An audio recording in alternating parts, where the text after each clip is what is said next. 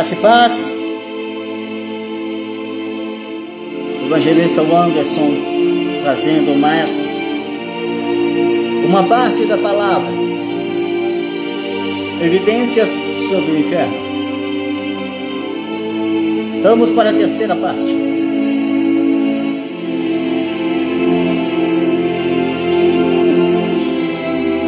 Louvado seja Deus. Bendito é o nome do Senhor.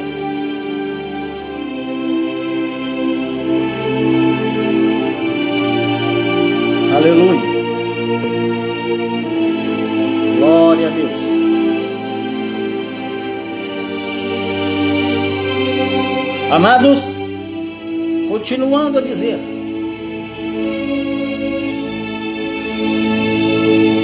a segunda parte. Segundo o castigo futuro, é o julgamento de Deus, o inferno. Segundo o futuro é o castigo, é o julgamento de Deus. Os perversos são merecidamente condenados sob julgamentos de Deus, que é imparcial, verdadeiro, justo e certo. Romanos capítulo 2, versículo 1. Está escrito: Meu amigo, não importa quem você seja, você não tem desculpa quando julga os outros. Mas quando você os julga, faz as mesmas coisas que eles fazem, você está condenando a você mesmo. Nós sabemos que Deus é justo quando condena os que fazem as mesmas coisas. Mas você, que faz as mesmas coisas, que condena os outros, será que você pensa que escapará do julgamento de Deus? Ou será que você despreza a grande bondade, a tolerância, a paciência de Deus? Você sabe muito bem que Ele é bom e que quer fazer com que você mude de vida. Mas o seu coração é duro e teimoso. Por isso, você está aumentando ainda mais o castigo que vai sofrer no dia do... em que for revelado a ira e os julgamentos justos de Deus. Pois Ele recompensará cada um de acordo com o que fez. Deus dará a vida eterna às pessoas que perseveram em fazer o bem e buscam a glória, a honra e a vida imortal. Mas fará cair a sua ira o seu castigo sobre os egoístas, sobre os que rejeitam o que é justo a fim de seguir o que é mal. Haverá sofrimentos e aflições para todos os que fazem o mal. Primeiro para os judeus e também para os não judeus. Mas Deus dará glória, honra e paz a todos os que fazem o bem. Primeiro aos judeus e também aos não judeus, pois ele trata a todos com igualdade. Todos aqueles que pecam sem conhecer a lei de Deus se perderão sem essa lei. Mas todos aqueles que pecam conhecendo a lei serão julgados por ela. Romanos 3, versículo 7, está escrito: Mas digamos que a minha mentira faça com que a verdade de Deus fique mais clara aumentando ainda a glória dele. Nesse caso, por que é que devo ainda ser condenado como um pecador? Então por que não dizer? Façamos o mal para que desse mal venha o bem? Na verdade, alguns têm me caluniado, dizendo que eu afirmo isso porém eles serão condenados como merecem. Essa condenação é resultado do pecado e é o justo castigo pelo pecado. Conforme está descrito em Romanos 6,23, o salário do pecado é a morte, mas o presente gratuito de Deus é a vida eterna, que temos em união com Cristo Jesus, o nosso Senhor.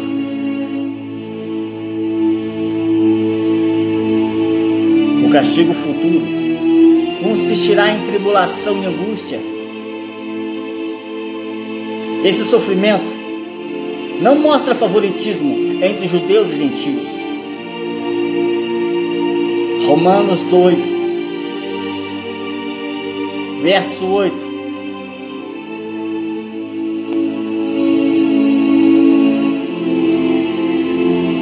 Está escrito: Mas fará cair sua ira e seu castigo sobre os egoístas e sobre os que rejeitam o que é justo, a fim de seguir o que é mal, pois eles trata todas com igualdade. O castigo futuro consiste em morte e destruição. Pecadores merecem a morte. Que isso, evangelista anjo? Fala assim não. Tá, vamos lá em Romanos 1,32. Eles sabem que o mandamento de Deus diz que aqueles que fazem essas coisas merecem a morte mas mesmo assim continuam a fazê-las. E, pior ainda, aprovam os que fazem as mesmas coisas que eles fazem. Lembra que foi dito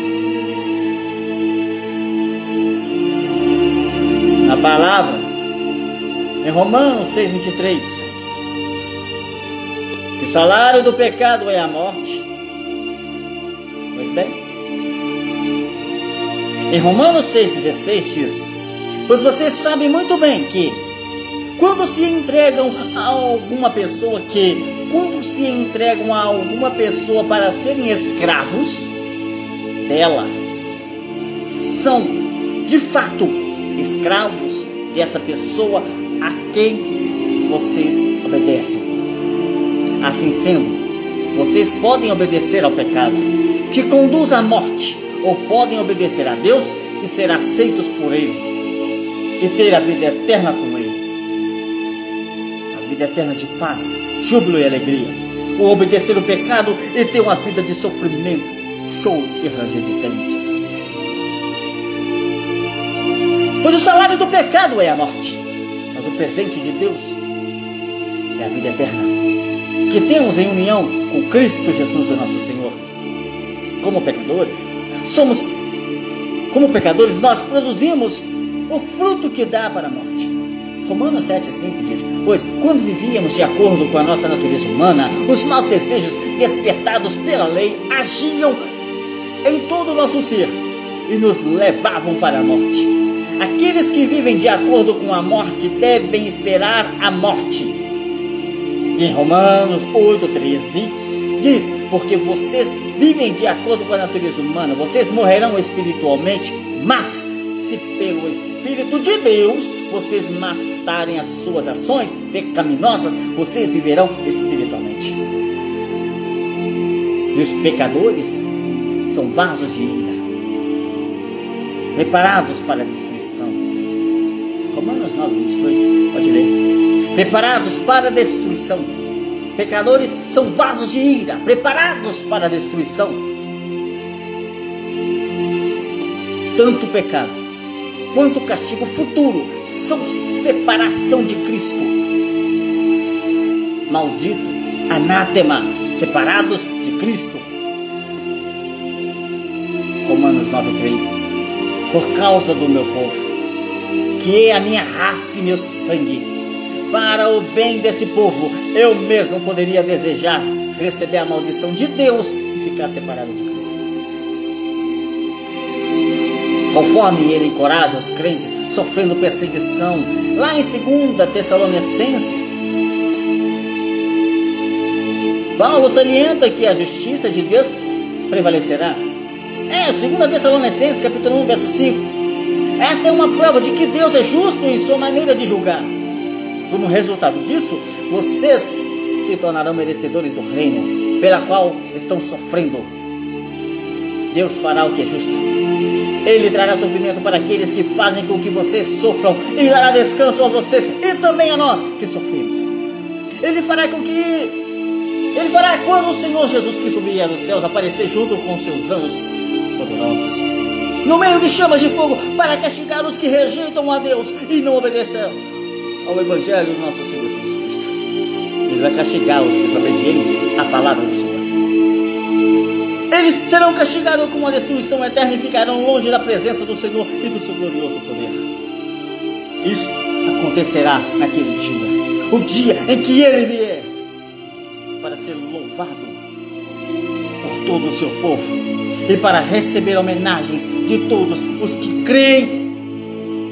Vocês estarão entre eles, pois creram na mensagem que estou te anunciando que nós, verdadeiros servos de Deus, estão anunciando a vocês.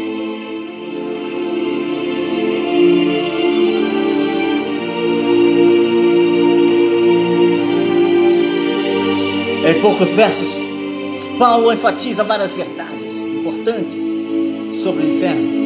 O inferno é resultado da justiça retributiva de Deus sobre pecadores. O inferno é um castigo para aqueles que não conhecem a Deus e não obedecem o Evangelho. O inferno é a destruição eterna, o inferno é a exclusão da presença, e o inferno é exclusão da presença e da majestade de Jesus. O inferno em Hebreus, em duas passagens em Hebreus, fala claramente a respeito do juízo futuro. Hebreus 6:1.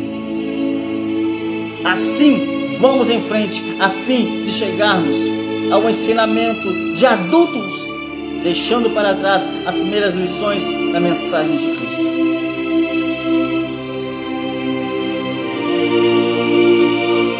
Nós não vamos colocar de novo as bases dessa mensagem.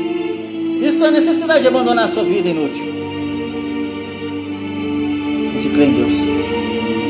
O ensinamento a respeito dos batismos e das cerimônias de pôr as mãos sobre os cristãos é a ressurreição dos mortos e o julgamento eterno.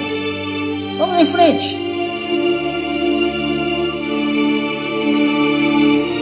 E se Deus quiser, é isso que faremos.